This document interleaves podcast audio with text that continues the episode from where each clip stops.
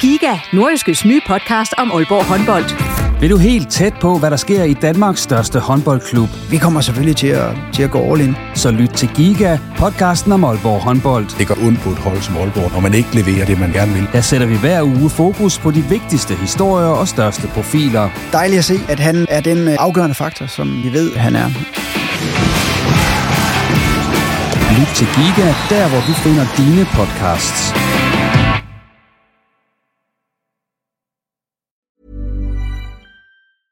Hiring for your small business? If you're not looking for professionals on LinkedIn, you're looking in the wrong place. That's like looking for your car keys in a fish tank. LinkedIn helps you hire professionals you can't find anywhere else, even those who aren't actively searching for a new job but might be open to the perfect role. In a given month, over 70% of LinkedIn users don't even visit other leading job sites. So start looking in the right place. With LinkedIn, you can hire professionals like a professional. Post your free job on linkedin.com slash people today. Many of us have those stubborn pounds that seem impossible to lose, no matter how good we eat or how hard we work out. My solution is PlushCare. PlushCare is a leading telehealth provider with doctors who are there for you day and night to partner with you in your weight loss journey. They can prescribe FDA-approved weight loss medications like Wagovi and Zepbound for those who qualify. Plus, they accept most insurance plans. To get started, visit plushcare.com slash weight loss. That's plushcare.com slash weight loss. Du lytter til en podcast fra Nordjyske Medier. OB hænger stadig på i topstriden i Superligaen, men det er uden at holdets største profil endnu for alvor har sat sit aftryk på sæsonen. Det skal vi blandt meget andet se nærmere på denne gang i reposten, hvor vi også skal en tur til Vendsyssel FF og høre nærmere om, hvorfor holdet er næst sidst i første division. Mit navn er Jens Otto Brassø. Velkommen. Og med i studiet den gang, det er Jakob Hjort fra Vendsyssel FF, det er Ralf Dahl, der er journalist på DR, og så Claus Jensen, der er sportsredaktør på Nordjyske. Og øh, velkommen til jer. Tak, tak for det. Tak. Og øh, tak fordi I vil kigge forbi. Og som øh, vi plejer, så tager vi lige sådan en øh, runde her ved bordet, og Jakob, øh, du står lige til venstre for mig, så du kan få lov til at starte. og øh, vi kan lige snakke lidt om den der kamp nede i Kolding. Allerførst her. 3-0 stod der efter ja, 12, minutter. 12 minutter. Har du prøvet det ret mange gange før? Ikke jeg mindes, nej. nej. Det, det var ikke en specielt sjov oplevelse. Øh, og jeg synes jo, egentlig, at, at vi spiller fornuftigt og kommer fint igen, men ja, det kan vi jo ikke rigtig bruge til så meget, når at vi igen taber fodboldkamp. Så ja, det var frustrerende, og det var ikke, det var ikke godt nok. Hvad siger man til hinanden, når man står der bagud 0-3 efter, efter 12 minutter? Jamen altså, så samler man sig lige, fordi at, at vi, vi snakker om det i pausen og efter kampen, at selv da vi kom bagud 3-0, der havde vi egentlig en følelse af, at jamen, vi kan sagtens vende det her, fordi vi synes egentlig, at vi havde god øh, kontrol på kampen, men ja, vi får lavet nogle, nogle dumme fejl, som koster mål, og ja, de har ikke rigtig noget ud over det, så det, det er jo selvfølgelig mega frustrerende, men jeg synes, at... Øh, at vi i hvert fald i anden halvleg viste, at øh, ja, vi i hvert fald på, på sin vis er på rette vej. Vi snakker mere om Vendsyssel senere, som nævnt i indledningen. Og øh, Claus, videre til dig. Jeg kunne se ind på øh, Twitter, tror jeg det var. Der fik du nævnt noget om, at du skulle... Øh, det var noget med tøjet, og så øh, vinterkamp i Superliga. Fik du nok tøj på til den kamp nede i Herning? Ja, det gjorde jeg faktisk. Det ja. var to sæt ski under tøj, øh, joggingbukser, og så cowboybukser, og så fire jakker og så et tæp ud over det hele. Så kunne jeg lige holde mig øh, tilpas nede i, i Herning, hvor der så heldigvis ikke, ikke rigtig var nogen vind. Man sad sådan klemt inde på, øh, på, jeg tror, man havde cirka 40 cm i bredden at være på øh, de mest klaustrofobiske pressepladser, jeg oplevede længe. Og så med plexiglas på siderne, for at man ikke kom til at smitte mod, øh, modparten. Så ja, jo, jeg, jeg kunne jo nærmest ikke røre mig ud af sædet. Men det er ved at være på den tid af året, hvor, øh, hvor du gerne vil have der snart pause nu ved jeg. Ja, men altså, altså ikke, ikke på grund af fodbold, men nej, på grund af vejret. Ja, men jeg er desværre ikke helt sådan vikingetypen, som min kollega Søren Olsson, der, der stadig sidder i, i korte ærmer t-shirt, i, når der er forskere. Det, det kan jeg simpelthen ikke. Øh, men altså, ja, vi skal spille uh, sidste Superliga-kamp hen uh, fire dage før jul, så vi kan jo lige så godt vende os til det. Og Ralf, du har jo, du kommenterer ikke så meget. Ikke lige tiden, nej. Ikke lige, lige, ikke lige tid, nej, men du får stadigvæk uh, fuldt med, Et, ved jeg. Det gør jeg. Altså på sin vis har man jo bedre tid, når man ikke skal bruge øh, noget af tiden på at, at, at køre rundt om søndagen for eksempel. Så du nyder stadigvæk at få set en masse OB og, ja. og Hobro, når du kommer til det? Og følge med i det hele taget, ja. Det er, det er dejligt, og øh, nu synes jeg jo også, altså OB er jo det kommer vi jo tilbage til. De er ved at se på for tiden, så, så er det jo ekstra fedt. Savner du det at kommentere lidt mere, end du gør? For du har jo kommenteret her i, her i efteråret. Ja, jeg har kommenteret øh, det er lidt siden, jeg har været ude, og ja, det er jo øh, fedt, når ens øh, hobby også er ens øh, job, og man øh, går på arbejde og tænker, får jeg penge for det her. Det er helt urimeligt, og det er det jo ovenikøbet været her. Det ved du også, Claus, under øh, coronatiden, hvor man har jo siddet der nogle gange, og der har ikke været andre. Øh, så føler man sig virkelig øh, privilegeret over, at man kan komme ud og se det. Så helt klart. Og nogle gange så sidder jeg også indenfor, når jeg kommer til at tage radio. Øh, det gør man nogle steder, men det gør ja. man jo ikke i Aalborg eksempelvis. Så, øh, men, men Herning for eksempel, der, øh, der sidder man indenfor, selvom jeg er lidt i tvivl om, man måske er blevet rykket ud på grund af noget UEFA-krav eller et eller andet den sted. Men øh, der er nogle steder. Så... Jeg, kan, jeg kan huske, i rigtig gamle dage, der sad man indenfor i Aarhus og i Silkeborg i sådan nærmest biografsæder. Det var tider. Ja, det er det ikke længere. Det er træstol hele vejen rundt nu, det må jeg bare sige. yes, vi lukker den der, og så går vi i gang med et fyldigt program. Der er masser af, af spørgsmål, I har fået, som vi skal rundt om, så vi kan lige så godt komme i gang med det. Og vi starter som sædvanligt med OB. Og øh, to gange uafgjort i de seneste Superliga-kampe. Er det ok, eller skal de være lidt skuffet over, at de ikke kan få mere? Vil du starte, Claus? Ja, de skal være skuffet, øh, i hvert fald over hjemmekampen mod FC Nordsjælland, fordi den dominerer de jo vanvittigt meget. Det er faktisk imponerende, at, at Nordsjælland kun har en enkelt chance, som de så scorer på i den kamp. Øh, det, det er faktisk ret imponerende, og de har bolden mest. Det ved vi jo godt, at det, det vil Nordsjælland gerne have, og så bliver de for alvor farlige. Så de har fuldstændig kontrol på den kamp. De skaber også nok, øh, kan man sige, til at score mere end det ene mål. Så der skal de være rigtig, rigtig skuffet over, at de ikke formår at vinde den, og så få sat Nordsjælland yderligere af i det top 6-race. Så kan man sige, at øh, et, øh, et point i Herning øh, er vel altid okay, når man møder de danske mester på udebane. Og den kamp kunne også lige så godt være ja, endt 1-0 til Midtjylland eller 1-0 til OB. Altså, det er okay, øh, især når man ikke har nogen særlig god offensiv dag, at man så øh, tager et point med for Herning. Så det er mest den der Nordsjælland-kamp, jeg tænker, der nærer dem, fordi kan man ikke vinde den type kampe, hvor man vil også øh, sådan, ser på expected goals, skulle, skulle vinde øh, tre, med en tre overskydende mål, jamen så, så bliver det svært at tro på, at man også kan få nok point til at være med helt op i den sjove ende. Og så handler det jo igen om, at ja, OB scorer godt og vel et mål i snit per kamp i øjeblikket, og så kan man jo ikke vinde medaljer, for som man gerne vil, hvis man gør det fortsat. Men Ralf, hvis vi lige tager den der kamp øh, mod FC Midtjylland, som jo er den seneste, jeg har ja. spillet. Når man ser sådan en kamp mod FC Midtjylland i forhold til rigtig mange andre kampe, OB har spillet dernede, hvis vi lige tager den sidste fra sidste sæson væk, hvor de så vinder 2-1 mod Midtjylland-hold, der har vundet DM og alt det der, så har det vel, det er længe siden, i hvert fald jeg har set et OB-hold, som så så godt ud dernede. Jamen, jeg er meget enig, og nu øh, der sad et par tv-kommentatorer, der åbenbart havde forventet en masse underholdning, som lød ret skuffet over kampen. Jeg synes faktisk, det var en rigtig fin kamp, øh, fordi der er jo også, øh, det tror jeg, Jacob øh, kan være med på, at der er også ret stor kvalitet i at holde øh, så stærkt et hold fra, fra chancer, og det gjorde de jo faktisk. Øh, utrolig godt styr på den defensivt, og så får øh, OB jo øh, nu igen expected goals, men, men det er jo det, øh, hvad kan man bruge det til? Frederik Børsing der ikke får tæmmet bolden, den, den tæller jo ikke, for han får ikke afsluttet. Så jeg synes jo egentlig, at OB øh, kunne faktisk godt have vundet den kamp, og øh, pakker dem jo fuldstændig ned. Ikke? Talent, der spiller en fantastisk kamp. Jakob, så du den? Det gjorde jeg. Hvad synes du om det, det OB-hold? Altså hvis vi nu ser på det, især på det rent defensive i den kamp?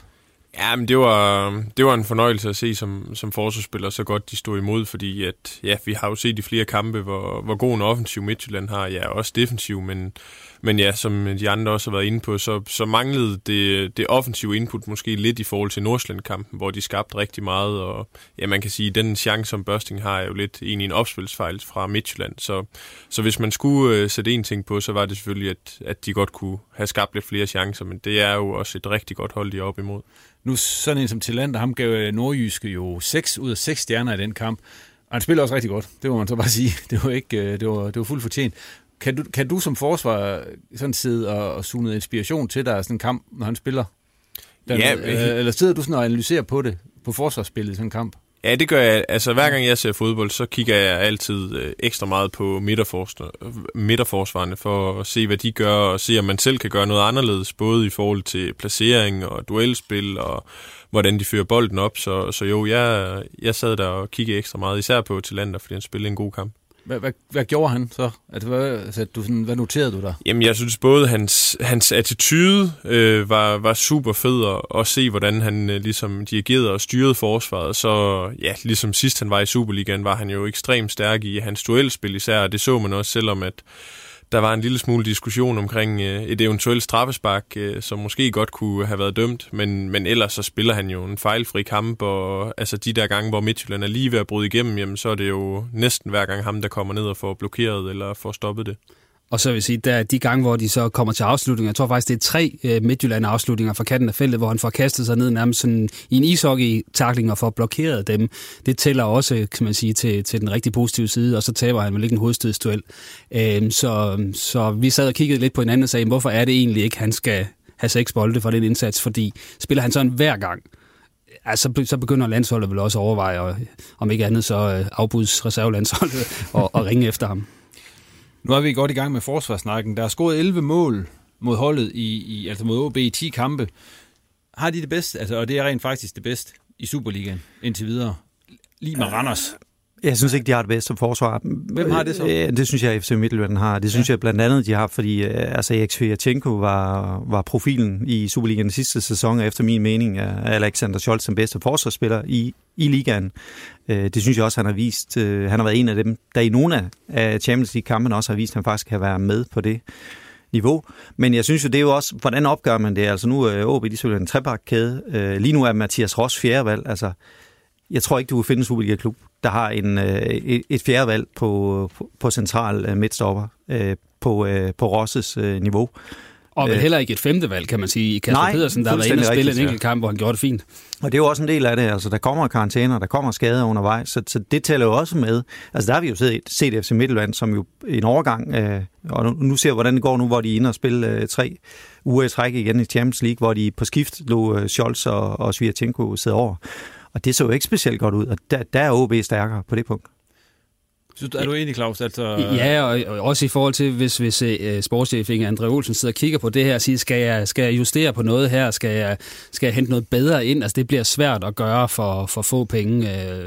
Øh, man kan vel tværtimod stille sig selv et spørgsmål, jamen uh, truppen er nok lidt for stor, altså i hvert fald sådan, tænker jeg, lidt af et luksusproblem, OB har med så mange spillere i truppen, 25, uh, øh, og nok også økonomisk øh, var der sikkert en, øh, en direktør i OB, der tænkte, at man godt kunne, kunne skære lidt, men, men lige nu skal han jo bare sige, kan vi beholde de fem, vi har der, så er det bare super fint, så skal vi, så skal vi ikke kigge på det, uh, og, og så er der så midtbanen, som jeg også synes jeg beviser sig i Midtjylland, fordi der manglede jo de to centrale spillere fra de forrige kampe, øh, og alligevel fungerede det fint.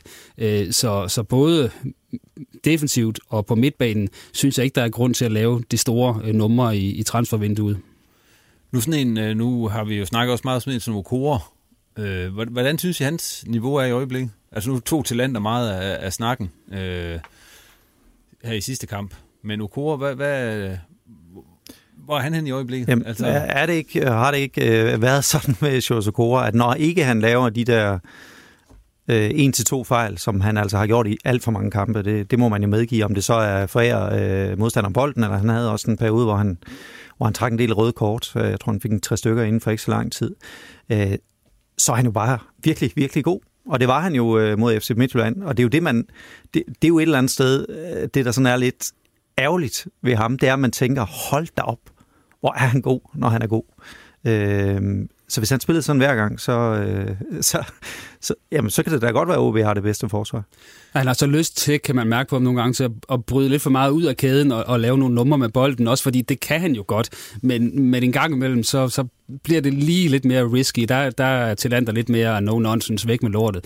Øh, og der, der tror jeg nogle gange, han skal lægge bånd på sig selv, Okora, i forhold til ikke at, at blive for meget øh, for flagrende. Øh, og der kan man sige, at han har sådan en fysisk styrke og en hurtighed, der gør, at tit var det lige ved at gå galt, og så får han alligevel præpareret på det. Ja, der kan det måske være, en, og det, det taler de sikkert om, det kan vi jo gætte øh, på, på det, vi vil, men, men der kan det måske også være en fordel et eller andet sted, at de spiller med Granli, som, hvor, hvor det så måske er nemmere at forklare Okora, bliv tilbage, kammerat, fordi øh, den tager nordmanden.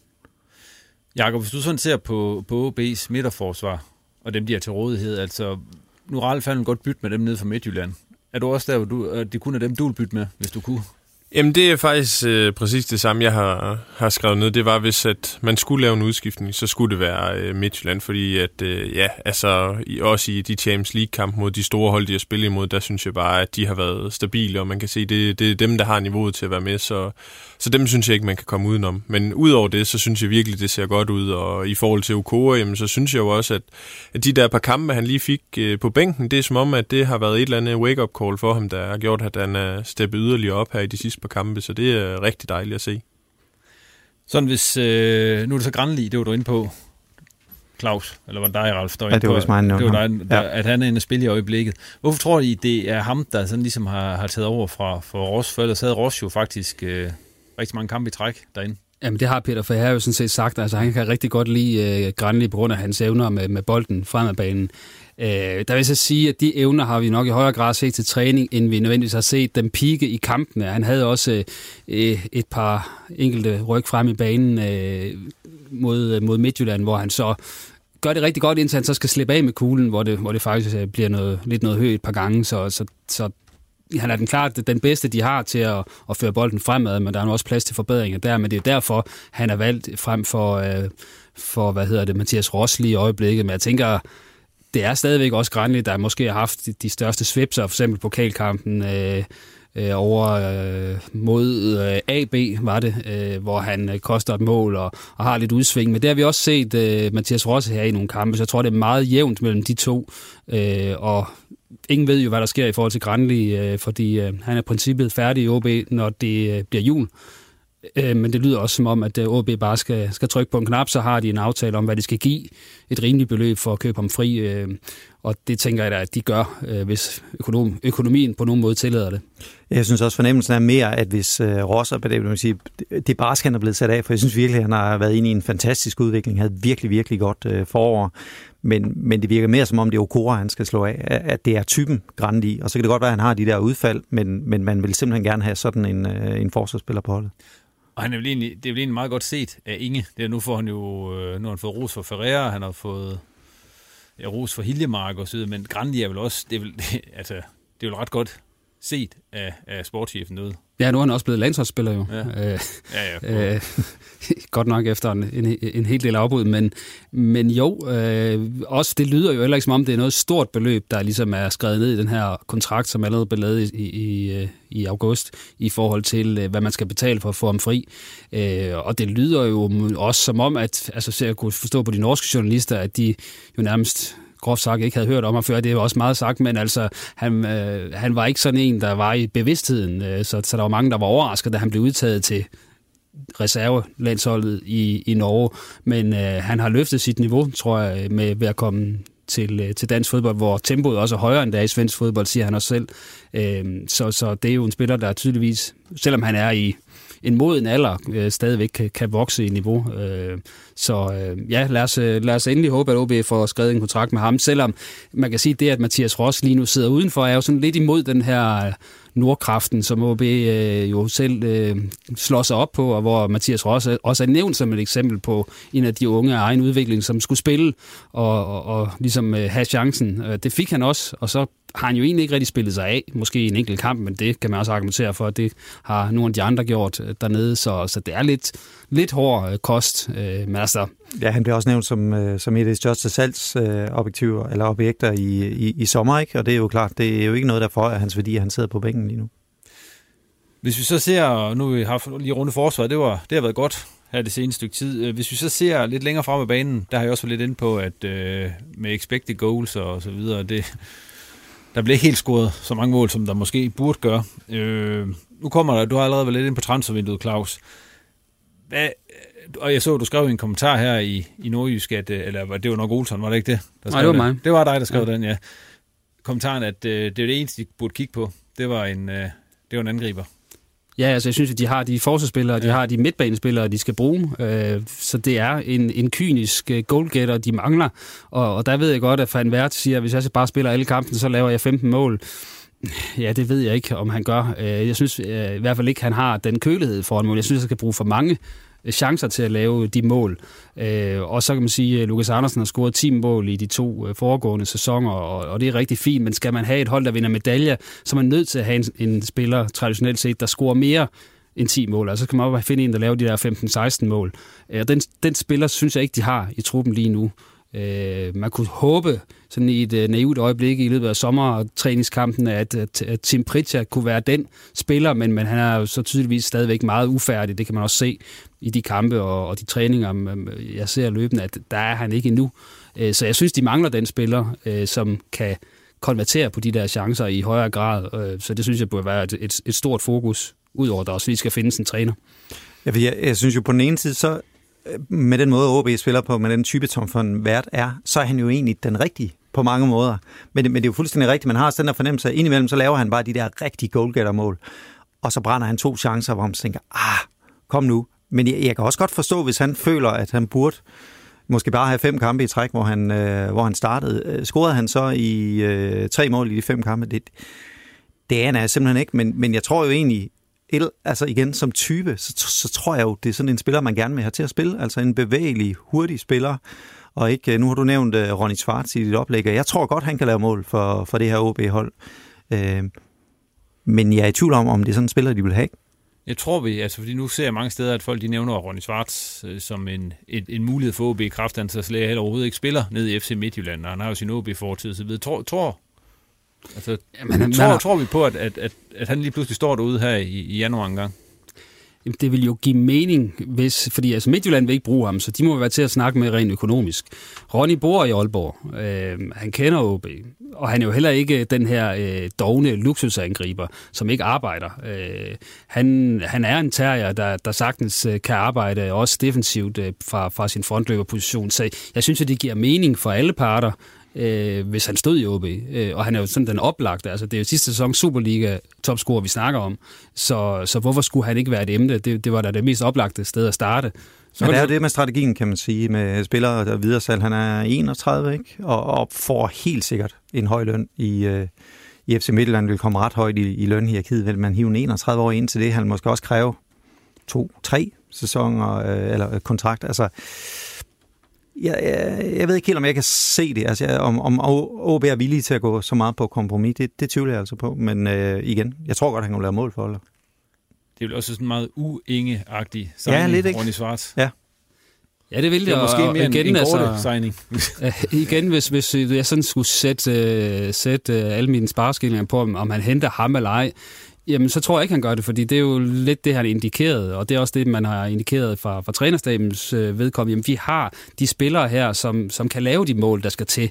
Øh, men der må jeg bare sige, når man kun har lavet øh, 11 mål i 10 kampe, altså, så synes jeg, at vi har et, et bredt nok billede til at sige, at det synes jeg ikke. Jeg tror ikke på, at det bare er ketchup-effekten, og så vælter de ind i de kommende kampe for OB's vedkommende. Jeg tror simpelthen ikke, man man kommer til at score væsentligt flere mål med, med det her hold. Øh, men jeg kan jo ende med at, at se dum ud, men, men det tror jeg ikke. Jeg tror, der skal tilfø- tilføres noget.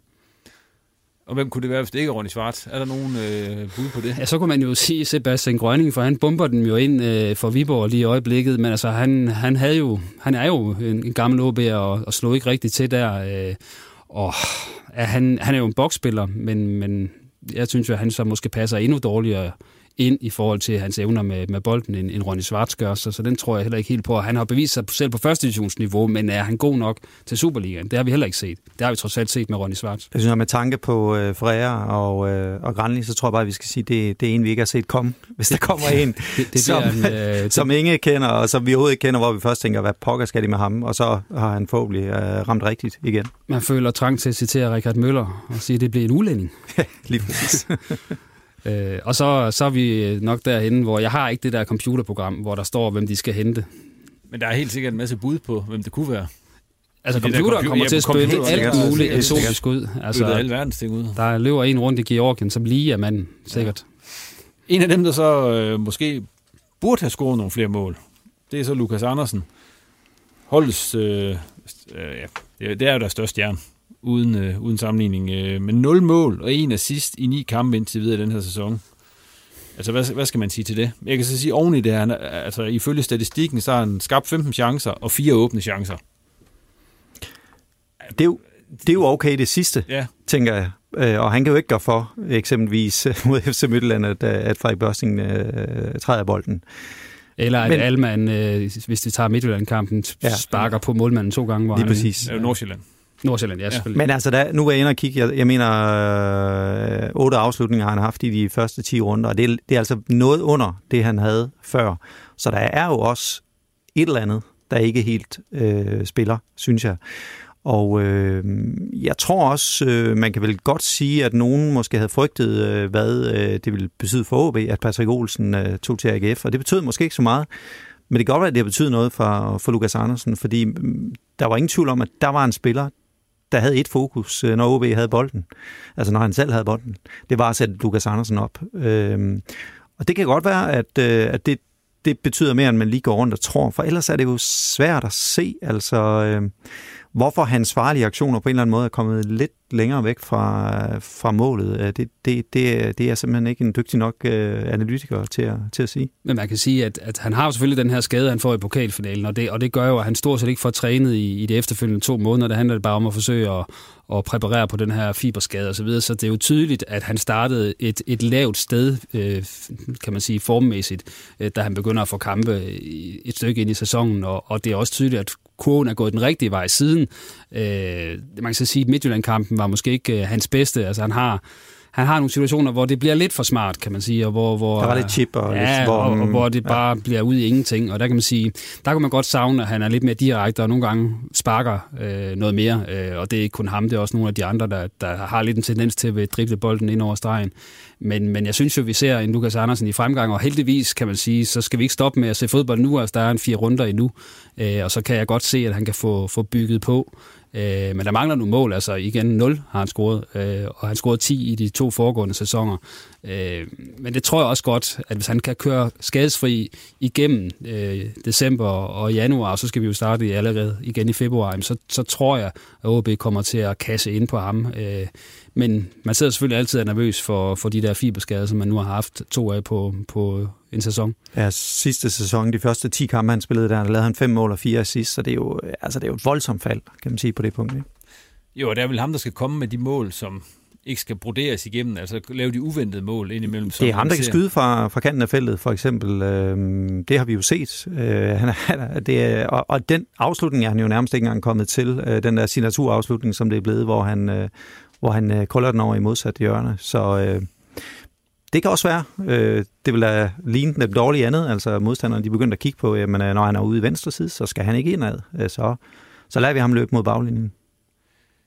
Hvordan øh, er det også, tror jeg også nu, Ralf er inde på det her, altså det der med, at de, modstanderen måske har, har luret ham lidt, og så OB måske skal tænke over at bruge ham på andre måder, eller bruger de ham rigtigt nok, som I ser det? Jamen, han har jo prøvet at, at, at ligge mere øh, længere frem på banen, hvor, hvor der synes jeg jo slet ikke, han kom til sin ret, for det var han alt for lidt på bolden. Uh, så, så jeg synes, at OB bruger ham der, hvor de skal. Uh, jeg synes også, der var nogle tendenser i, i de her kampe, hvor Hiljemark har spillet, hvor ham og, og Lukas Andersen begyndte at finde hinanden, øh, og havde ligesom det samme mindset. Jeg tror også, det er Lukas Andersen, der, der lægger op til Hiljemarks mål nede i Randers, for eksempel så altså, men, men nu er problemet selvfølgelig, at Hillemark, vi ved ikke, hvor, hvor længe han er ude, øh, så der, der ryger selvfølgelig noget, noget spilforståelse, som jeg også har, har set de to øh, have også øh, til træning, men jeg ved ikke, jeg tror, det er oplagt for, for modstanderholdene i hvert fald, at noget af det første, der står på, på taktikbrættet, når de skal snakke om modstanderhold, og når de skal snakke om OB, det er Lukas Andersen. Kan vi få lukket ned for ham, så tror jeg, vi er kommet et godt stykke af vejen, for så mange andre individualister har OB heller ikke. Og ja. da, da, undskyld. Ja, undskyld. Men jeg har tænkt på, hvordan... Nu ved jeg ikke, har du spillet mod Lukas egentlig? Ja, ja, både øh, med og mod, faktisk. Ja.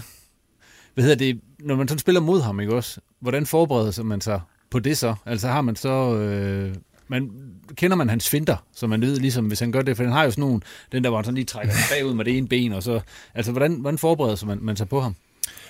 Jamen altså, jeg ved ikke, om man, man decideret forbereder sig på hans finder, men, men generelt så forbereder man sig jo altid på, på det andet, eller det hold, øh, man skal møde øh, på deres bedste spillere. Og der er Lukas selvfølgelig altid en, man kigger på, når man øh, møder OB. Det var det i hvert fald i den sæson, hvor at øh, Vendsyssel var i Superligaen. Så det er jo mere det der med måske at, at have vores, vores defensiv midtbane til at gardere lidt ude i hans side, øh, når at øh, de har bolden, at øh, han så er lidt ekstra opmærksom, sådan at, at man i hvert fald altid har halvanden mand øh, omkring ham. Øh, og så, ja, som de andre også har været lidt inde på, jamen, så det er jo, det er jo svært, og det, det kender jeg jo selv alt for godt, det, det her med at komme tilbage fra skade og skulle ind og, ind og præstere fra start. Altså, det tager noget tid, og det tager nogle kampe, og jeg synes, han er på vej i den rigtige retning, og det synes jeg jo også, øh, den her landsholdsudtalelse, den, øh, den peger på. Så, så jeg tror nok, han skal komme, men, men ja, jeg kender ham også øh, godt nok til at vide, at det, selvfølgelig er han heller ikke selv tilfreds med ikke at have scoret, men, øh, men jeg tror, at det skal nok komme. Du vil sige noget, Ralf? Nej, men det var egentlig ikke, og det er jo øh, bestemt ikke for på nogen måde at tale ham ned. Jeg er kæmpe Lukas Andersen-fan. Jeg synes, han er fantastisk for OB, fantastisk for Superligaen. Men, men det, han måske nogle gange mangler lidt, det er, det er måske lige den der, det er lidt hurtighed eller lidt acceleration. Og, og der kan man så sige, hvis ikke han er i de rigtige positioner, så er det måske sværere. Og nu, og nu det er jo en fuldstændig urimelig sammenligning at sige, at han kommer ind mod Belgien, øh, måske verdens bedste landshold. Og, og der kan man godt se, at der er lige... Øh, der er et stykke fra Superliga-tempoet til det tempo selvfølgelig, men det er måske også det, der gør, at han ikke øh, sådan bare lige selv river sig løs. Altså han, han, han skal også sættes op. Øh, sådan spiller er han jo også. Jeg har skrevet til jer, hvem der har været de bedste indtil videre for OB i den her sæson. Er Lukas øh, på din liste over dem, Rolf? Det kan jeg næsten høre. Der er han ikke endnu. Nej, det er han ikke, men jeg vil sige, at jeg, jeg har en klar nummer et, og så har jeg øh, en ret sådan en 5, 6, 7 stykker, der ligger der fra to og ned efter, og, og dem er han iblandt, men han er ikke i min top 3. Hvad er din top 3? Jamen det, jeg har Ferreira som en øh, meget klar nummer et. Jeg synes, han har været helt fantastisk. Øhm, og så tror jeg, så er jeg, så er jeg nået frem til Alman som to og Fossum som treer. Hvad siger du, Claus? Jeg siger, at øh, Ralf har hacket min computer. For Fordi der står også Pedro Ferreira som en klar nummer et, Jakob Alman som en klar nummer to, og så står der faktisk øh, sådan lidt en delt nummer tre mellem Fossum og Talander. Øh, Talander har kun spillet seks kampe, så det er måske på en lidt øh, billig baggrund, men øh, med hans seneste kamp i mente, så synes jeg, han kommer ind og, og i hvert fald udfordrer Fossum i forhold til den der øh, tredje plads. Men det Fossum jo primært, fordi han har scoret fire mål øh, og har været fremme og ligge i den forreste linje, øh, og jo ikke den rolle, som han havde senest øh, mod Midtjylland, hvor han var nødt til at skulle tilbage i banen. Og der kan man jo godt savne hans øh, kølighed, for det må man jo sige, der, de gange øh, Fossum har fået mulighederne, det er vel ikke mange, øh, mange chancer, han har haft, ud over de fire, han har scoret på øh, for, for OB.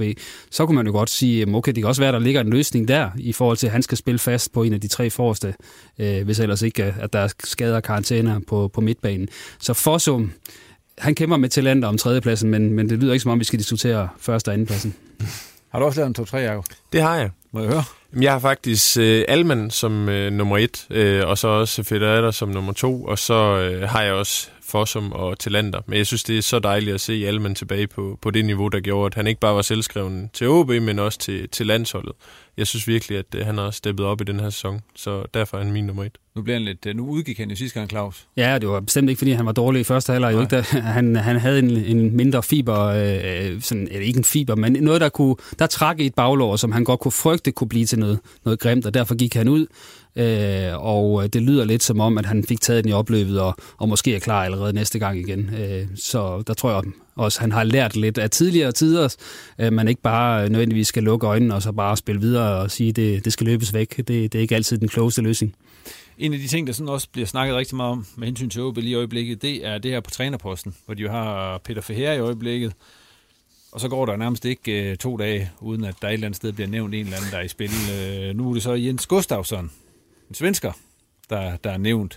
Jeg kan gå ud fra, at, at der er nogen af jer, der sådan har det helt store, ud over det, man lige kan læse på Jens Gustafsson. Nej, nej. nej det er jo ham og så Bodø Glimts uh, træner. Så ja. har vi jo nævnt to, i hvert fald to varme kandidater fra Norge og Sverige, som, som begge to er, har en filosofi, der kan minde om, om den OB har, og også har spillet med en trebakkæde og så videre, og har fået meget ud af lidt, kan man sige. Øh, så, så det er der to interessante navne, men jeg hæfter mig også ved, at, øh, at Inge Andre Olsen ikke har startet sådan selve ansættelsessamtaler endnu. Han er i gang med sådan en bred vifte af, Uh, kunne det være noget, og, og, og sådan indledende samtaler. Det er også derfor, der kommer et nyt navn frem hver uge, fordi uh, han har formentlig haft fast i, i en 20 forskellige trænere uh, i, i Skandinavien, men uh, vi nærmer os måske, uh, og jeg tror også, det er et udtryk for, at, at selvom Peter Feher har gjort det rigtig godt, han er ubesejret, han er ved at lave en, en Alan Kuhn med, som afslutning på, på efteråret, så tror jeg ikke, at det bliver Peter Feher på permanent basis. Jeg tror, han har en anden plan, og han har ikke tid til, øh, Inge Andre Olsen, at gå og vente på, hvad der sker i de næste fire kampe,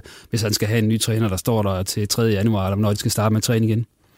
Men hvis vi ser på Peter Feher, hvad taler så? Nu Claus, så jeg tror så ikke, det bliver ham, men øh, han har ikke tabt endnu. Og Ralf, du var inde på Ja. tidligere, altså, de spiller jo rent faktisk sjov fodbold i øjeblikket, OB. Ja, det er godt at se på, øh, og han kan jo ikke nødvendigvis gøre for, at de ikke øh, sparker bolden ind, jo, kan man sige, på de chancer, de brænder. Øhm, ja, man kan jo sige igen, øh, spilfilosofi, øh, det er jo derfor, han blev hentet ind i sin tid, øh, der, øh, hvad hedder det, bekendtskabet med Søren Krog. Så der er jo i virkeligheden mange ting, der taler for, synes jeg. Det, det der bare, øh, det vi jo ikke ved, det er jo netop det der med, da, da Inge André kom ind i klubben. Altså, hvad havde han egentlig tænkt sig? Øh, fordi jeg havde også en, en tanke om, det er ikke sikkert, det er Jacob Friis, øh, han ser som træner øh, i øh, i det her projekt, som han skal lede nu og sat til at lede. Ja, og der, der kan bare godt være nogle, øh, nogle helt andre tanker. Det kan, også, det kan også være noget med, øh, måske vil han have en yngre træner. Øhm, så, så jeg tror ikke, jeg tror egentlig ikke, Peter Feher kan gøre fejl til, om så OB vinder resten af kampene. Jeg tror, det er det, er det der foregår inde i Inge Andres hoved, og måske har foregået nogle, nogle uger i virkeligheden, der afgør det her. Ja, for nu der har været nævnt, der har været nævnt ham, Hamren, det er jo, det, det skal, det det skal man jo, det skal man jo gøre. Og så var der ham der, Fuentes, eller hvad han hed. Som jeg tror egentlig, det, det er også lidt en, En spanier, en, der øh, i en, der startede med, med at tweete, at han, Ja. ja. han havde gjort det godt, og så blev det pludselig nævnt alle steder. Jeg, jeg tror ikke, der er så meget i ham. Så er der Kjetil Knudsen, og så ham der Jens Gustafsson. Der sådan er, Ja. ja. er dem, der er blevet nævnt indtil videre. Men hvis man nu forestiller sig, at det bliver Jens Gustafsson eller Kjetil Knudsen, kunne man så forestille sig, at de bare siger, ja, fint nok, så kommer jeg, og så altså, at de ikke vil have deres egen folk med et eller andet sted. Altså, Ja, man kan sige, det, er jo, det kommer an på ansættelsessamtalerne. Ja. Hvis de får at vide det, uh, take it or leave it, uh, kammerat, så, så kan man jo godt, uh, det, det, det kender jeg ikke dem godt nok til at vide. Jeg tror ikke, OB vil have en træner, der kommer og, og uh, vil have en, have en ordentlig stab med, fordi vi taler også om, at der er altså sket rigtig meget OB på relativt kort tid. Uh, så jeg tror ikke, man har brug for at få hele organisationen uh, rusket op. Det, det, vil, det vil overraske mig meget. Du kender jo til det med at få ny træner, Jakob. og, og hvordan, Ja, det må man sige. Hvordan og hvorledes øh, det er. Det er det så lidt noget andet, fordi at træneren ikke er blevet fyret, men det er vel lidt det samme alligevel, når der kommer en ny ind på et tidspunkt. Ja, så sker der jo altid øh, en masse nye ting, og det er jo også, ja igen, øh, hvad Inge André han lige vil, om, om han har sat sig fast på et eller andet, eller om, om han vil give Peter Feher chancen. Uanset hvad, så har han i hvert fald måske gjort det lidt sværere, og han kan jo så også ind i en situation, jamen, hvis så han vælger at afskede Peter Feher, så det lige pludselig går dårligt, jamen, så starter snakken, man skulle have lade være, men hvis han så får lov at fortsætte, og det også begynder at gå dårligt, jamen, så skulle man måske have gjort det. Så ja, den er, den er svær. Det, øh, det må man sige. Det er også, der er også det sjove ved det her, at når man plejer at skifte en træner, så plejer det, fordi det går dårligt et eller andet sted. Ja. Her der kan man jo sige, at de kan risikere at vinde de sidste kampe, og så skifter man træneren alligevel, som så kommer med noget, som måske er noget andet end det, der er kørt. Altså, det virker også mærkeligt på en eller anden måde. Det gør det, og det er også derfor, jeg siger, at det, det skal være, fordi der har været sådan en, en eller anden overordnet slagplan fra starten af fra Inge Andres side, da han kom ind i OB om, øh, hvad vej han ville. Og, øhm, Ja, for ellers så skal han jo høre resten af sit liv, ligesom som Ja. øh, Lønge Jacobsen skal omkring Allan Kuhn, øh, fordi at de har ansat Magnus Persson bagefter. Jamen, hvorfor blev det ikke Allan Kuhn, og hvorfor, og hvorfor gør og folk nævner stadigvæk Allan Kuhn, øh, så hvorfor blev det ikke ham, og, og kan det ikke stadigvæk nå at blive ham, og så videre. Og det kommer man også til at tale om med Peter Favre, hvis han øh, går ubesejret igennem det her og afløser, og han ikke rigtig præsterer. Øh, men jeg tror, jeg tror kun det bliver her, hvis det viser sig, at den plan A, som, øh, som øh, Inger André han har gået med i skuffen, og som jeg tror, han har haft nærmest siden sommer, øh, den, hvis, hvis ikke han kan eksekvere den, jamen så, så, er det, så behøver han ikke gå i panik over det. Så bliver det her, tror jeg, i stedet for. Men, men jeg tror også, han har noget andet i, i bagdommen. og han virker generelt ikke som en person, der går i panik. Men Jacob, du har aldrig prøvet, at der er kommet en ny træner ind, som så bare sagde, at vi kører videre med det, der var. Altså, der, Ej, det- det... de har vel altid noget, som de skal vil flytte rundt på, har deres egne idéer om, hvordan det skal foregå det hele. Ja, altså det har været meget forskelligt op i, øh, i Vendsyssel i forhold til, hvilken trænerstil der har været, men, men ja, som Inge André måske også har i tankerne, så vil han jo måske gerne finde en, der minder lidt om det, de har haft, sådan at øh, der ikke kommer en kæmpe revolution, revolution fra den ene dag til den anden, øh, fordi ellers så synes jeg også, det vil, det vil virke underligt. Og det er også interessant nu, i forhold til Ferre, for han har jo kun et år på kontrakten, Ja. så man kan sige, hvis der nu kommer en ny træner, som vil have sine egne folk med. Det er jo fremragende for, for Fehers CV det her, om ikke andet. Altså nu har han bevist, øh, altså det, det er jo lidt en win-win for ham et eller andet sted, ikke? fordi et år i kontrakt er, og nu har han, han har jo allerede nu vist, at han kan være med på det her niveau, så øh, nu vil han jo allerede være et navn, der bliver nævnt i fremtidige øh, kabaler i, øh, til Superliga Manager job, hvis ikke han øh, kommer til OB. Så jeg tror også, øh, Men han, han, han skal nok klare sig. men han er vel også lidt at komme med med en I Det- kraft af, at Det er klart, man kan der er ikke noget tabt der. Så har man øh, Wirtz, og øh, det kan være, at han skal have en ekstra marker som assistenttræner. Så. Lige her til sidst i OB, nej, vi må se, hvem det bliver. Det er jo spændende. Hvornår ja. tror du, der kommer noget, Claus? Inden jul, tror jeg. Altså, det er de nødt til. De kan ikke, øh, de kan ikke forstyrre os mellem jul og nytår med, hvem der skal stå der den 3. januar. så på det tidspunkt, hvor de plejer at fyre trænere, der, Ja, sådan der omkring den 21. december, der, der tror jeg, der kommer en pressemeddelelse der klokken 21.30 om aftenen for rigtig at genere. Hiring for your small business? If you're not looking for professionals on LinkedIn, you're looking in the wrong place. That's like looking for your car keys in a fish tank. LinkedIn helps you hire professionals you can't find anywhere else, even those who aren't actively searching for a new job but might be open to the perfect role. In a given month, over 70% of LinkedIn users don't even visit other leading job sites. So start looking in the right place. With LinkedIn, you can hire professionals like a professional. Post your free job on linkedin.com/people slash people today. Men nu skal Inger André vel lige være rask først. Han er jo Ja. Ja. corona-ramt. Har du hørt hvordan det går med ham? Øh, han skulle være øh, nogenlunde ved, ved, ved, øh, ved sine fulde fem, har jeg hørt. Men det er, jo, det er jo ligegyldigt. Man skal jo øh, opfylde alle de her karantænekrav og have x antal tests, øh, før man igen må, må begynde at blande sig med de andre i, i klubben. Men altså, jeg synes jo, der er en tendens til, at når vi kigger rundt i Sports Danmark, så, så er der altså flere og flere af dem, øh, der, der spiller eller er i staben omkring eliteholdene. For eksempel så at GOG's håndboldhold har haft en helt stribe ude. Nu er det også kvindelandsholdet med Nadim og så videre. Altså, det kommer tættere og tættere på. Øh, Så kigger du på Jakob. Ja, Ja, der var også en kamp mod Silkeborg, ja. Der var rimelig mange. ja, så, så øh, jeg tror, det, det kommer til at få, få en rela- relativt stor indflydelse også på, på resultater i nogle af kampene, fordi der skal også være mange ude, for at kampene bliver aflyst, fordi der er simpelthen ikke plads i programmet. Øh, så det kan også blive en, en faktor, tror jeg. Lige det sidste punkt på, på OB-programmet her. Vi nærmer os jo vinterpausen. Og øh, vi har tidligere haft øh, folk inden for OB, som snakker om den her meget, meget store trup, de har, som der nok bliver rydde lidt op i. Hvem tror I skal finde sig en ny arbejdsgiver i januar derude? Altså, jeg synes jo, jeg ved, de har jo lige taget ham ind, Thomas øh, Christiansen, men altså, han er jo 6. valg til, øh, til øh, forsvaret, så, så, så det er jo så igen et spørgsmål om, jamen, er det ikke bedre, at han kommer ud og spiller et andet sted, men, men hvad niveau kan han så spille på, det ved jeg ikke. Lærer han så lige så meget at træne på højt niveau i OB? Men man kan sige, at han, han bliver jo ikke brugt, så, så det var i hvert fald et oplagt sted at kigge på, om, om han er det rigtige sted. Øh, og så er Magnus Christensen øh, jo tydeligvis røget yderligere ned i hierarkiet. Nu var han klar med senest, men højhold spillede derinde, og Kaketo kom ind som den første indskifter. Så Magnus Christensen, øh, han skal videre for både sin egen og for, for OB's øh, skyld. Det er ret tydeligt. Jamen, jeg har også Magnus Christensen som nummer et på, på den liste, og så vil jeg også sige Thomas Christiansen måske et, et udlån. Man kan også sige Kasper Pedersen. Ja, måske er han meget godt.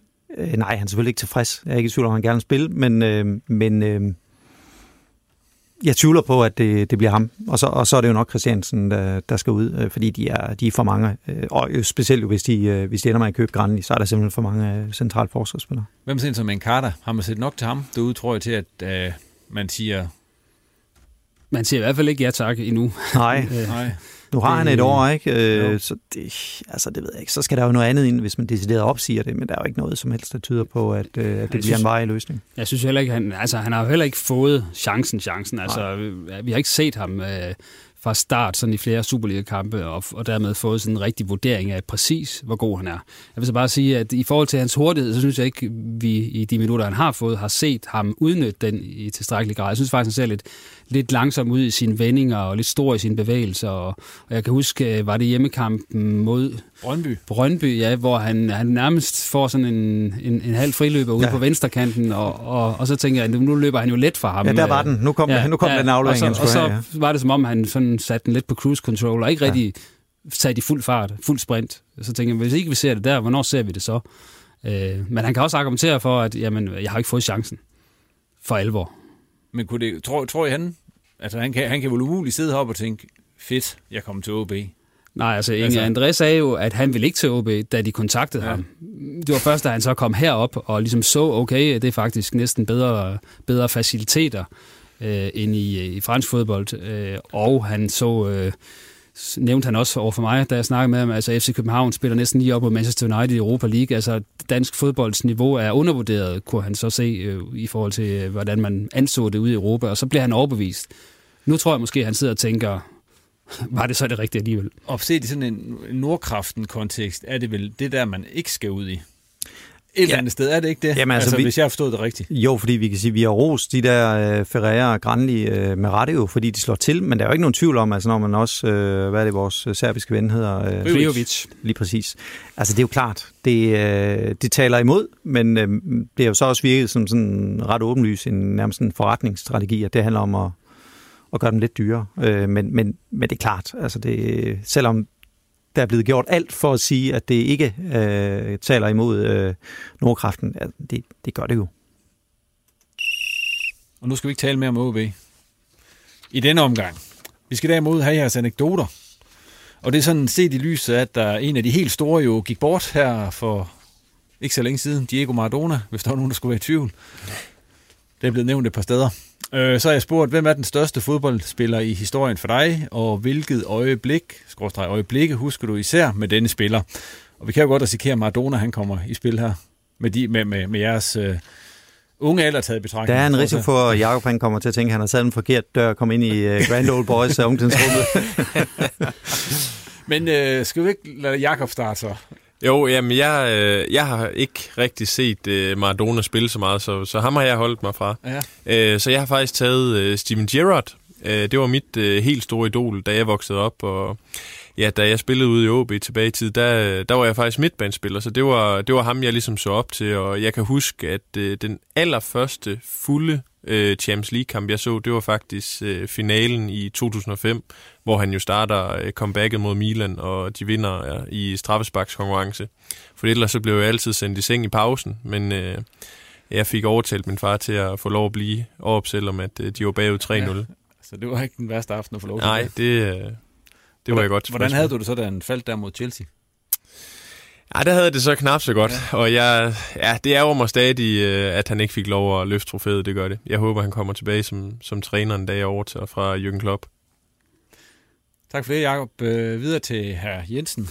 Ja, men, altså det er jo svært at komme udenom Maradona, men jeg har faktisk lige prøvet at tage de danske briller på først. Så jeg tænker, okay, hvis vi tager danske spillere, ja. og, og så vælger jeg faktisk at sige der, hvem er det så, jeg har de største minder med som, som ung fodboldfan, og det er klart Preben Melkær, fordi han, øh, det er jo der op til EM-slutrunden i 84, at jeg sådan for alvor begynder at blive, blive fan af fodbolden øh, og se alt. Og der går han jo bare ind og er, er en fantastisk faktor, og så hans mål til 3-2, ikoniske mål til 3-2 mod Belgien i, i det indledende gruppespil EM 84, er du med, Jacob? Ikke Fantastisk lop. Ja, og der var, jeg var lige inde og se den igen. Han får faktisk bolden sådan 7-8 meter ind på egen banehalvdel, og så kører han ellers solo. Han er lidt heldig at få bolden med, men ender så med at, at vippe den over øh, Jean-Marie Jean-Marie Pfaff i målet. Verdens bedste målmand, som Svend Kjær sagde.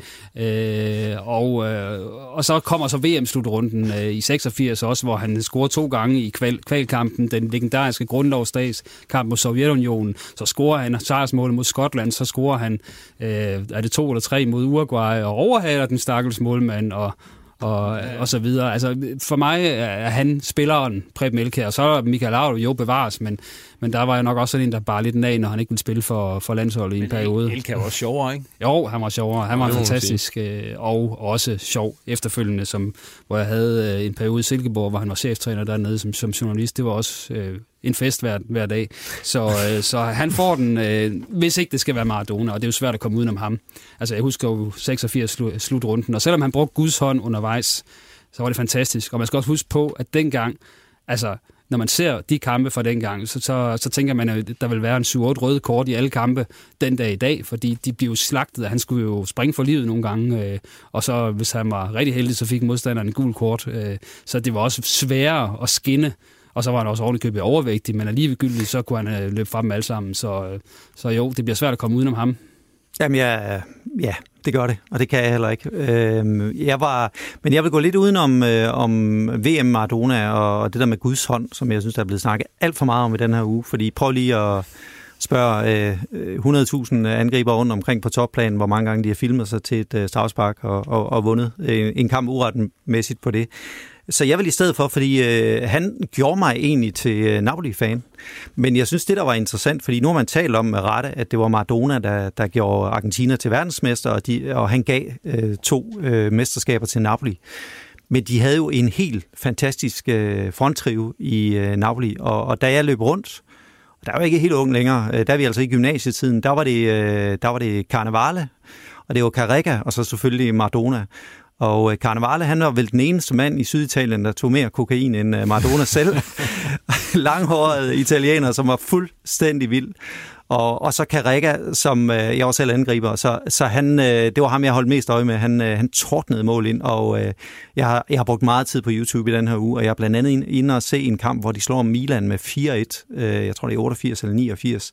Saki som træner, og nu igen, undskyld Jakob, men, men I to, når jeg siger øh, Baresi, øh, Costa Curta, Donadoni, øh, Donadoni, Maldini, Van Basten, de var der alle sammen, og de blev smadret 4-1 af øh, Carrega og Maradona. Det er helt fantastisk. Og det, det er mål, jeg ikke har set i rigtig mange år, men øh, det var, jeg fik kuldegysninger at se dem igen. Det var helt fantastisk. Og når man så er inde på YouTube, så prøv at søge på den øh, opvisningskamp, Brøndby spillede mod et udvalgt hold i Saudi-Arabien på et tidspunkt, øh, også øh, lige i starten af 90'erne, fordi der var han fløjet ind som gæststar Maradona på det her hold, øh, og han, han scorede to mål mod Schmeichel, øh, hvor han, han fuldstændig tørrer Brøndby-spillerne. Altså, øh, det er vanvittigt at se de to mål, øh, fordi det er jo tydeligt at se, at, at Brøndby-spillerne gjorde, hvad de kunne, men han spacerede bare igennem og, og udplacerede Michael. Så hvis man kan se de to mål, øh, så, kan man, så kan man se lidt om, hvor fantastisk han var.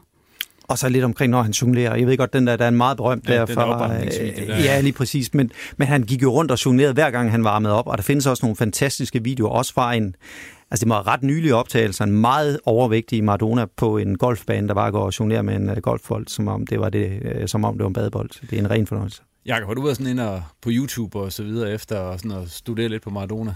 Efter, yeah. efter det her? Eller ja, lidt, det, det ja det, det var mere i forvejen, fordi ja. man har jo hørt så meget om ham, og ja, jeg har også set klippet, hvor han løber og, og varmer op ved at jonglere lidt, og ja, det er jo fantastisk, man kan gøre det. Det er ikke sikkert, at uh, man havde fået lov til det i dag, men uh, ja, som jeg også kan høre, så var det nogle andre tider dengang med noget kokain og noget forskelligt. Har du set dokumentaren? Nej, det har jeg faktisk ikke. Det skulle du hjem og gøre i aften så. Ja, hvor ja. er den henne? Det er. Det er DK. Det er ganske gratis. Ja, ja. Jamen, det må jeg hjem og få fantastisk. Ah, det er helt gratis, er det jo ikke. Vel? Der er jo noget med noget licens, ikke også? Det har du jo betalt. Nå ja. Det er noget, vi giver hinanden, eller hvad? Vi ja. Yes. Ligesom et abonnement på Nordiske. Ja, ja. Det er også noget, vi giver hinanden. Yes. Eller, ja, okay. En julegave-idé. Ja, fantastisk. Jakob, ja. nu kommer vi til det. Vendsyssel FF. Ja. To point i de seneste otte kampe, og bare syv mål. Er der krise op ved eller er det bare noget, man, man siger? Altså, hvordan er det deroppe i øjeblikket? Jamen altså, jeg synes jo ikke sådan, at, øh, at man kan mærke på, på os til træning og, og i kampene øh, mere, synes jeg, at der, der er krise. Der var nogle kampe, især i starten, hvor vi faldt meget igennem. Men jo, selvfølgelig er der pointmæssig krise, det kan vi jo slet ikke komme udenom. Men jeg synes, i de sidste øh, 4-5 kampe, der synes jeg alligevel, at, øh, at vi har fortjent meget mere, end vi har fået. Og ja, især kampen her mod Kolding, hvor at vi laver rigtig mange dumme fejl og kommer bagud 3-0, og ja, kommer så på, på 2-3, men, men får ikke point med. Og det har bare lidt været vores sæson. Vi har lavet alt for mange personlige dumme fejl, og der er ikke nogen, der har, har ramt deres topniveau desværre, og det har måske været lidt sværere at få få de nye spillere til at adaptere til ja, den måske lidt mere fysisk betonede øh, liga, end de måske har været vant til. Så der har jo været mange ting, der, der har spillet ind. Øh, men, men jo, altså vi kan da ikke komme udenom, at pointmæssig krise er der. Øh, spillemæssigt synes jeg, at det er blevet bedre, øh, og det er selvfølgelig også det, vi hæfter os ved at blive ved med at arbejde på. Hvordan er det og sådan at kigge på den tabel der, hvor det bare, altså man kan sige, dumper lige så langsomt længere og længere ned, og dem ovenover, de, de kommer bare længere og længere væk. Altså, hvordan, hvad gør det ved en? Ej, jeg vil sige, det var, det var en rigtig hård sluge, at, at vi taber den her kamp mod øh, Kolding. Øh, og da man så sidder hjemme søndag, og så ser, at Hvidovre de lige pludselig vinder 4-3 over Hobro, og man lige pludselig er 8 point efter dem, det, det er ikke sjovt at sidde og se, fordi at, jamen, der er jo ikke rigtig ja, en mirakelkur ud af det, og vi, vi bliver nødt til at klemme sammen i, i bussen og stå sammen øh, for at forvente det her. Øh, Ja, så det, det er ikke sjovt, men, men jeg synes ikke, at det som sådan øh, påvirker os i løbet af ugen. Selvfølgelig så, så kunne man godt mærke i dag, at ja, at der var lidt underlig stemning, fordi at, øh, at man havde tabt endnu en gang, og det samme efter Hvidovre-kampen. Også fordi, at jeg synes, begge kampe var, var nogen, hvor at vi sagtens kunne have fået mere med. Øh, og ja, det er, jo, det er jo igen det der, det er svært, fordi vi scorer ikke nok mål, og vi har lukket sindssygt mange mål ind. Øh, men på det sidste synes jeg jo egentlig, at, at det har været mere personlige fejl, der, der har gjort, at vi har lukket mål ind, ikke fordi de har kreeret det store, øh, og så øh, i den anden ende har vi bare ikke været, været skarpe nok, så, så det er mega frustrerende. Hvad gør det ved en som forsvar, der trods alt bliver scoret så mange mål, som der gør i øjeblikket mod jer? At det er vel nærmest to, lidt over to i snit per kamp? Ja, det sælger ikke, øh, det sælger ikke særlig godt, må man sige. Men, øh, det lægger i hvert fald pres på angriberen. Ja, det gør det. Ja. Øh, og så også især, når vi så heller ikke har scoret så meget der. Men det, ja, så det er jo bare mega frustrerende igen, som, ja, som vi også har været lidt inde på med Kolding-kampen, at jamen, det er jo bare nogle personlige fejl, så det, det er svært at gøre øh, noget øh, som, som firebakkæde imod. Det er jo fordi, at der er nogen, der ja, kommer til at tage en dum beslutning. Der er jo ikke nogen, der gør det med vilje, men, men lige pludselig så sker det, og det sker i kampens hede, og tit så er det jo en beslutning, man skal tage på et millisekund. Så, så det går jo helt vildt hurtigt, og det, det har bare kostet, og ja, og måske også mere end, øh, ja, end hvad det normalt vil gøre, men ja, jeg synes, vi, vi har været uheldige, men, men samtidig også dårlige jo. Altså. Claus, øh, hvad tænker du, når du ser på, på Vendsyssel? Jeg tænker, jeg tænker mange ting. Jeg tænker, at, at igen, det, de har scoret næst færrest og indkasseret flest mål, siger jo lidt om, at det, den er gal i begge ender, kan man sige. Øh, og så, øh, så er der jo ingen tvivl om, at i takt med, at, at resultaterne udebliver, øh, så kan det godt være, at øh, der er nogle positive ting i, i spillet, men, men usikkerheden, den spreder sig jo på holdet, og det er jo også derfor, at man ser de der personlige fejl, øh, fordi, øh, fordi selvtilliden, den ligesom siver ud af, af, af spillerne og, og fylder, det fylder mere, at man ikke får pointene og taber, og man ryger ned til bælgen, end at der også var en masse positive ting i, i løbet af kampen, og det er jo rigtigt, altså mod, øh, mod Kolding, hvis man tager det første kvarter væk, så er I jo klart bedst i den kamp, men hvad kan man bruge det til? Øh, men jeg vil så sige, som hold har de jo også klart underpræsteret, fordi spiller for spiller, så jeg mener ikke, I har et top 6 hold, men I har et hold, der i hvert fald ikke skal komme i nedrykningsfare. Så der skal jo til at ske noget. Øh, og hvad kan der ske? Jamen, der kan jo ikke rigtig ske så meget andet, at, at, at man måske skal have lidt held for at, at vinde nogle kampe, øh, få noget øh, over på, på sin side, så, øh, så der kan komme en, en positiv stime, og der skal vi jo nok være glade for, at sæsonen ikke lukker ned nu, så kan man gå i to mm. måneder og tænke over, at vi nærmest ikke har fået nogle point i flere måneder. Nu, nu er der selv en mulighed øh, for at få nogle point og, og få, øh, få lidt at glæde sig over til jul, selvom det er også et hårdt program. Altså, det er jo ikke de nemme modstandere, der venter lige, øh, lige forude. Nej, det kan man ikke sige. Silkeborg, Esbjerg og så videre, ikke? Så øh, ja, det, det er hårdt, men øh, ja, så kommer der også et transfervindue, og der kommer måske en, en bestyrelse og en sportschef, der skal sige, det var så den første hele, hele halve sæson med Lasse Stensgaard som cheftræner. Er det det, vi skal, er det det, vi skal køre videre med? Fordi der er ingen tvivl om tidligere tider i Vendsyssel, så var han jo røget for længe siden. Altså, det er jo lidt paradoxalt, at, at, at man er i den største sådan, resultatmæssige krise i, i nyere tid, men man er for en gang skyld ikke øh, kan man sige, fyret cheftræneren. Og der vil jeg så også sige, det er så også øh, måske et sted, man kan rose de nye ejere, for de kom ind i sommer, og så sagde de alt det rigtige. Der bliver tålmodighed, og det er det, vi kører på det lange bane, og så videre. Og det må man jo sige, det har man stået ved, for man har ikke været ude og lave nogen hovsa panikbeslutninger, øh, og ikke fyret træneren, som man ville have gjort mange andre steder, og man også ville have gjort tidligere i Vendsyssel. Så, øh, men der kommer også et tidspunkt, hvor man siger, jamen, hvor længe kan vi blive ved med det her, og, og hvad siger hvad siger spillerrådet, når man trykker dem på maven omkring øh, fremtiden og, og trænersituationen? Jakob, hvad fungerer for jer? Jo, altså, hvad, hvad snakker I om sådan i løbet af ugen, når I sådan skal... I, I evaluerer jo selvfølgelig på en koldingkamp, ikke også? Og så går I vel ind og siger på, hvad fungerede, hvad ikke fungerede? Jamen, øh, vi evaluerede faktisk på Kolding-kampen i dag, og jamen, det er jo det er jo også det, at det er jo også frustrerende at blive ved med at sidde og sige, at øh, jamen, der er en masse ting, der, der fungerer øh, fordi resultaterne har bare ikke været, så det er jo også lidt hult at blive ved med at sidde og, og snakke om, at der er en masse ting, der, der går godt, øh, men, men man kan sige, at spillet med bolden, især på vores øh, egen banehalvdel og den første tredjedel eller halvdel af, af modstanderens øh, banehalvdel, jamen det, det går egentlig meget godt, men lige snart vi nærmer os deres felt, jamen så er det som om, vi mangler lidt, lidt kreativitet, og vi, vi mangler i hvert fald at, at sådan få spillet os helt igennem nogle flere gange. Øh, men, men jeg synes, at især her mod Kolding viste vi, at, at vi egentlig er rigtig gode med bolden, og man kan sige, at vi har som, som Lasse egentlig kom ind med, at, at han gerne vil have det her øh, høje pres og lidt overfaldsfodbold, jamen der fik vi nogle snitter, hvor vi så måske gik lidt væk fra det, men, men det synes jeg egentlig har klædt os rigtig godt her i de sidste par kampe, og vende lidt tilbage til det, så vi stille og roligt øh, bevæger os hen imod det, øh, som han egentlig gerne vil som træner. Nu har du været deroppe øh, i siden 16, og har prøvet efterhånden en del ting deroppe. Kan du mærke det der med, at det I også sådan måske skal bruge i den her fase, det er ro? Altså, at der ikke skal ske en hel masse igen, for det har I jo prøvet mange gange, at der er sket alverdens ting deroppe.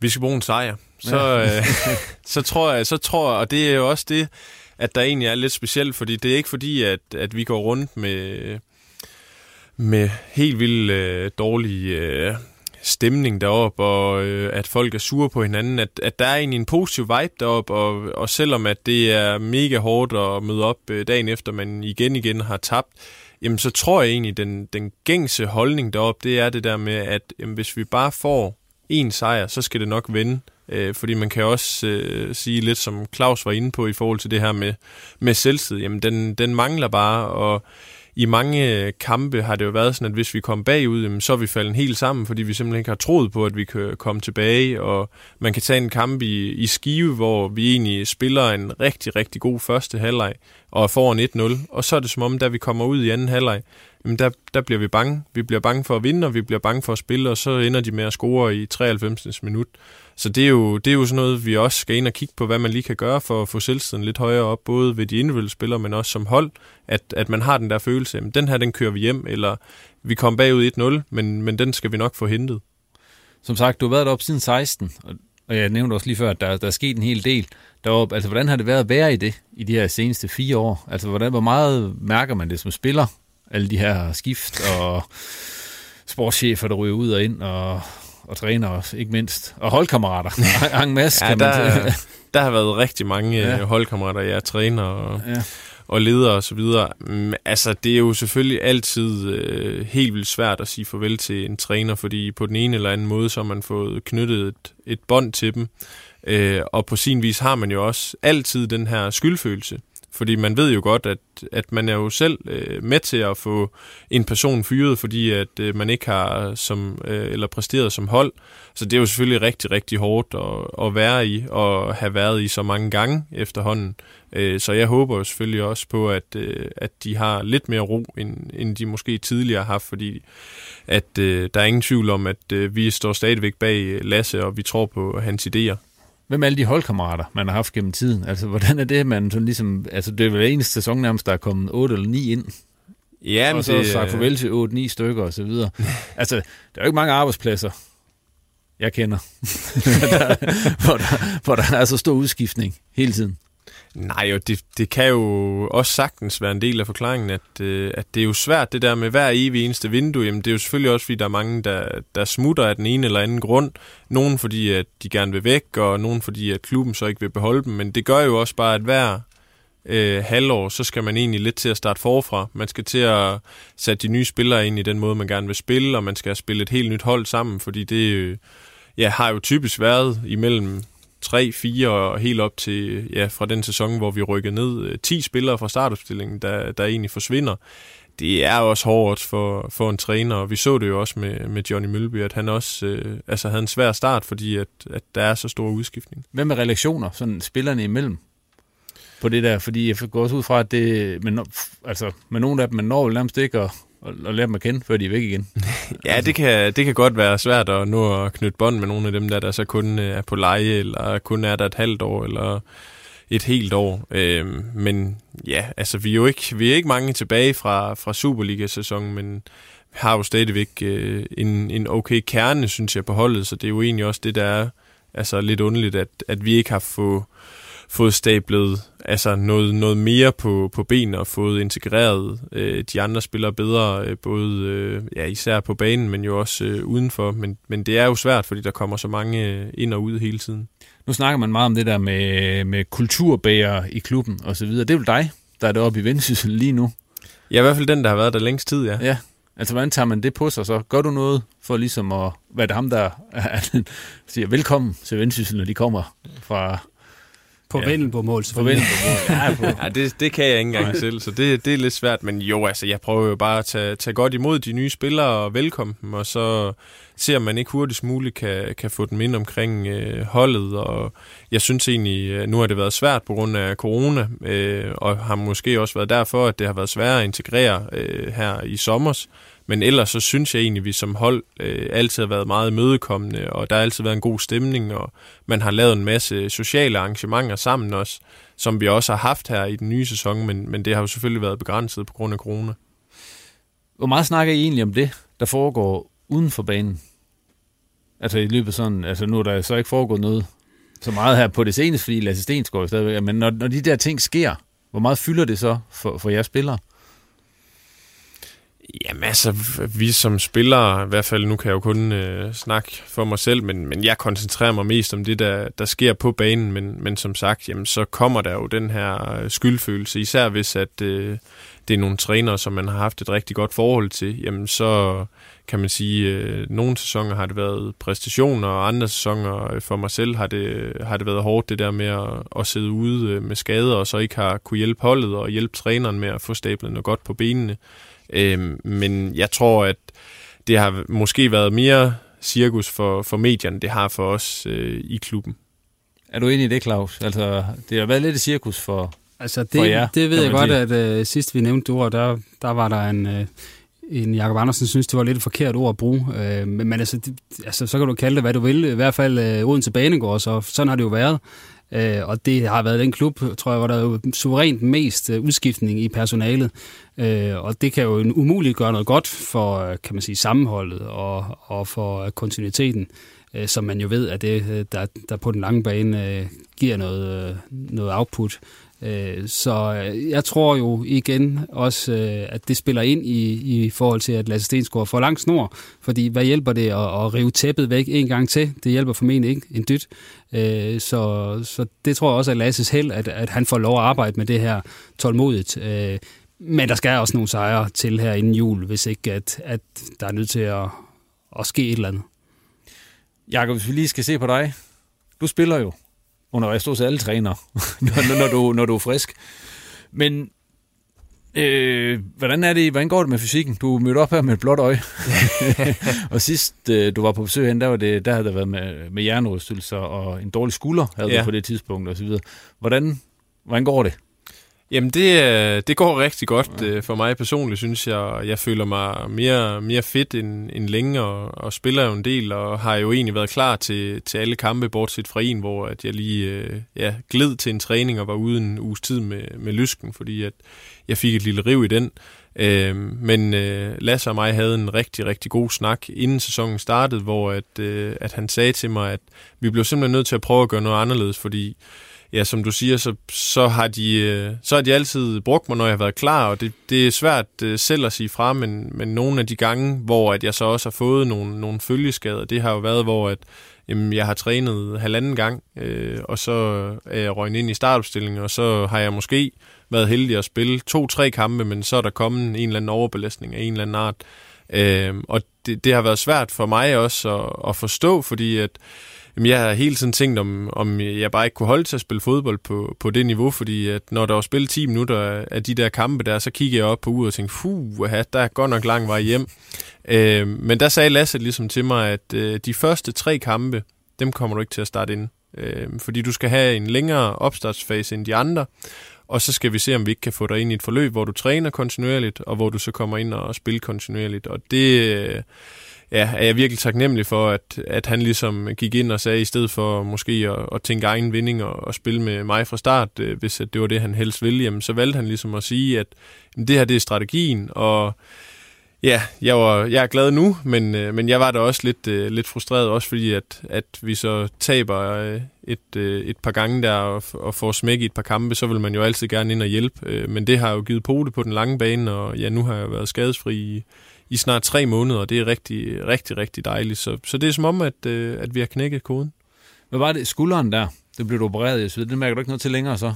Nej, den er, den er blevet opereret et par gange og, ja. og hoppet ud en del gange. Men, men siden at jeg blev opereret anden gang, der, der har jeg ikke mærket noget til det. Og det, det er jo også det med, at øh, som jeg faktisk også snakkede med, med Lasse om på, på daværende tidspunkt, jamen, så føler jeg jo lidt, at, at jeg er kommet ind i den der... Øh, i den der boks med, at jamen, det er altid det er ham, der altid er skadet, og hvis jeg skal have is på anklen, når jeg kommer ind, så griner de andre lidt, fordi de synes, det er sjovt, at jeg nu igen øh, døjer med et eller andet, men, men hvis nu, at, at jeg ikke havde, havde haft de her hovedskader og skulderskader, som, som måske ikke er så, så fodboldrelateret som de fleste med, med baglår eller ankler, eller hvad man nu typisk ser, jamen så, så var der måske ikke blevet grin, hvis det var en anden, der var kommet ind, fordi det er jo ikke fordi, at der som sådan er sket noget, men, men det kan godt være hårdt at være i det der med, at, at folk egentlig bare har sat en i en boks, og, og det er jo så den, jeg prøver at komme ud af lige nu. Øh, og indtil videre er det, er det gået rigtig godt. Og så fik du lige en forskrækkelse mod Hvidovre med det Ja. der blå øje der. Ja, det, det er der nok også andre, der har gjort, når de har kigget på mig.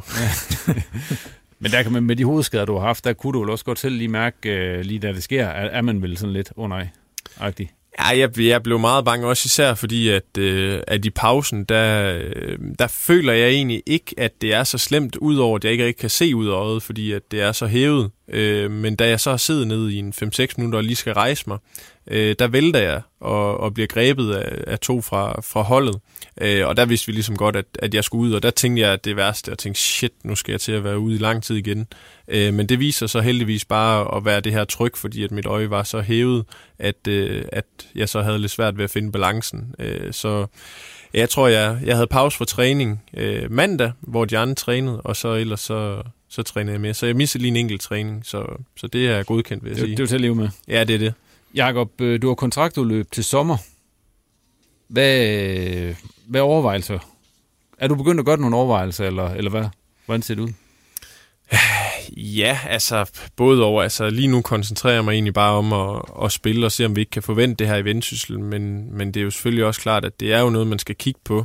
Øhm, lige nu, der, der nyder jeg egentlig bare at spille så meget, og ja, så er det selvfølgelig mega frustrerende, det går så dårligt for, for holdet, men, men det er selvfølgelig rigtig fedt at, at få vist, at, øh, at man kan spille kontinuerligt, og det håber jeg jo selvfølgelig også, at, øh, at der er nogen, der følger med i, sådan at øh, der ligger et eller andet og venter til mig til sommer, og jeg så skal der ikke lægge skjul på, at, at jeg føler mig, mig lidt snydt øh, i forhold til, at jeg var ude så lang tid i, i den Superliga-sæson, som øh, vi havde, hvor jeg var ude med, med jernrystelse og så senere skulderskade. Øh, så jeg vil sige, det, det får jeg nok svært ved at afvise, hvis at der skulle være en Superliga-klub, der, der kommer og bød sig til. Men ellers så har jeg det rigtig godt i vendsyssel, og jeg gad også rigtig godt og på et eller andet, en eller anden form for udlandseventyr. Det vil nok blive et lidt sjovere i det slagsen, hvis at man først lige kunne komme op og vise sig lidt frem i Superligaen. Du skal held og lykke med det, Jacob. Ja, tak.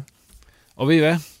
Nu skal, jeg lige sige, nu skal vi lige have, have tårhylderen, men jeg synes lige, vi skal lige rundt Hobro, skal vi ikke det? Og Som jo Jakob har allerede nævnt, de tabte jo øh, 4-3 her i sidste kamp, eller 3-4 til, til Hvidovre. Og de lavede lidt en vendsyssel. De jo bagud øh, 3-0 efter. Ja, man går lige ind på livescore, så tænker man, det er simpelthen løgn der. Ja, Det var det ikke. nej. Claus, øh, du har fat i... Øh, du har snakket med hammeren. Øh, det har jeg faktisk Hammer. ikke, det, men det har en af mine kolleger, Ja. ja. øh, og øh, han giver jo ligesom udtryk for, fordi problemet er jo også, at, at Hobro øh, jo sådan traditionelt set har haft en solid defensiv. Øh, det er noget af det, de har ledet, ledet højt på, men lige nu der er de faktisk øh, det, der hold i første division, der har lukket, lukket næst flest mål ind, øh, tror jeg det er. Øh, så, så de har øh, store issues nede bag ved øh, Simon Jakobsen, har ikke øh, grebet, øh, synes jeg, chancen, øh, har lavet mange fejl. Øh, Hugo Andersen, som de lejede i Malmø, har ikke rigtig holdt niveau, så, så de har problemer dernede bagved, og så har de haft rigtig mange skader på de offensive positioner, og når Bajan ikke har haft karantæne, så har han haft corona, og har slet ikke fået nok ud af ham. Pål har siddet ude, i Midtlo Arts har siddet ude, så, så de har problemer mandskabsmæssigt, men stadigvæk synes jeg, at øh, når man ser på de spillere, de starter med, så, så skal de have mere ud af det, øh, og jeg tror kun, de har, de vil tabe fem ud af de sidste seks, øh, og de glædet, glædet et stykke ud af top 6, øh, så, så det er også lidt, øh, lidt halvkritisk, vil jeg sige. Øh, så det er ikke kun, øh, det er ikke kun Vendsyssel, der har problemer lige i øjeblikket, det har Hobro også. Øh, Det- så, så det er ikke sådan super fedt øh, for, som for nordjyske fodboldfans at følge med i de to hold i øjeblikket. Det går kun en vej i tabellen, desværre. Ja, det er ikke mange sejre, jeg får lov til at skrive om i den sammenhæng. I Nej, øjeblikket. Der har været nej, en, i, en i de sidste 14 kampe, eller sådan noget, hvis du lægger det sammen. Ja, og et eller andet sted, altså succes er trods alt det, øh, læserne helst vil læse om, hvis det skal være. Det er jo netop Øh, det næste, jeg vil spørge dig om. når jeg fik muligheden. Fordi, fordi hvad, hvad, hvad er det, når I skriver om det her? Er det så øh, de, de dårlige historier, Nej, altså jeg vil sige... Du siger, det er, du siger det er succeshistorien. Ja, det, det er klart. Det, Ja. fordi lige nu, der tror jeg, øh, altså med vendsyssels historier, altså der, er- for hver gang de taber en kamp, jo færre er det, der gider at læse om det. Altså den dårligdom, den gør, det gør folk nærmest i dårlig humør.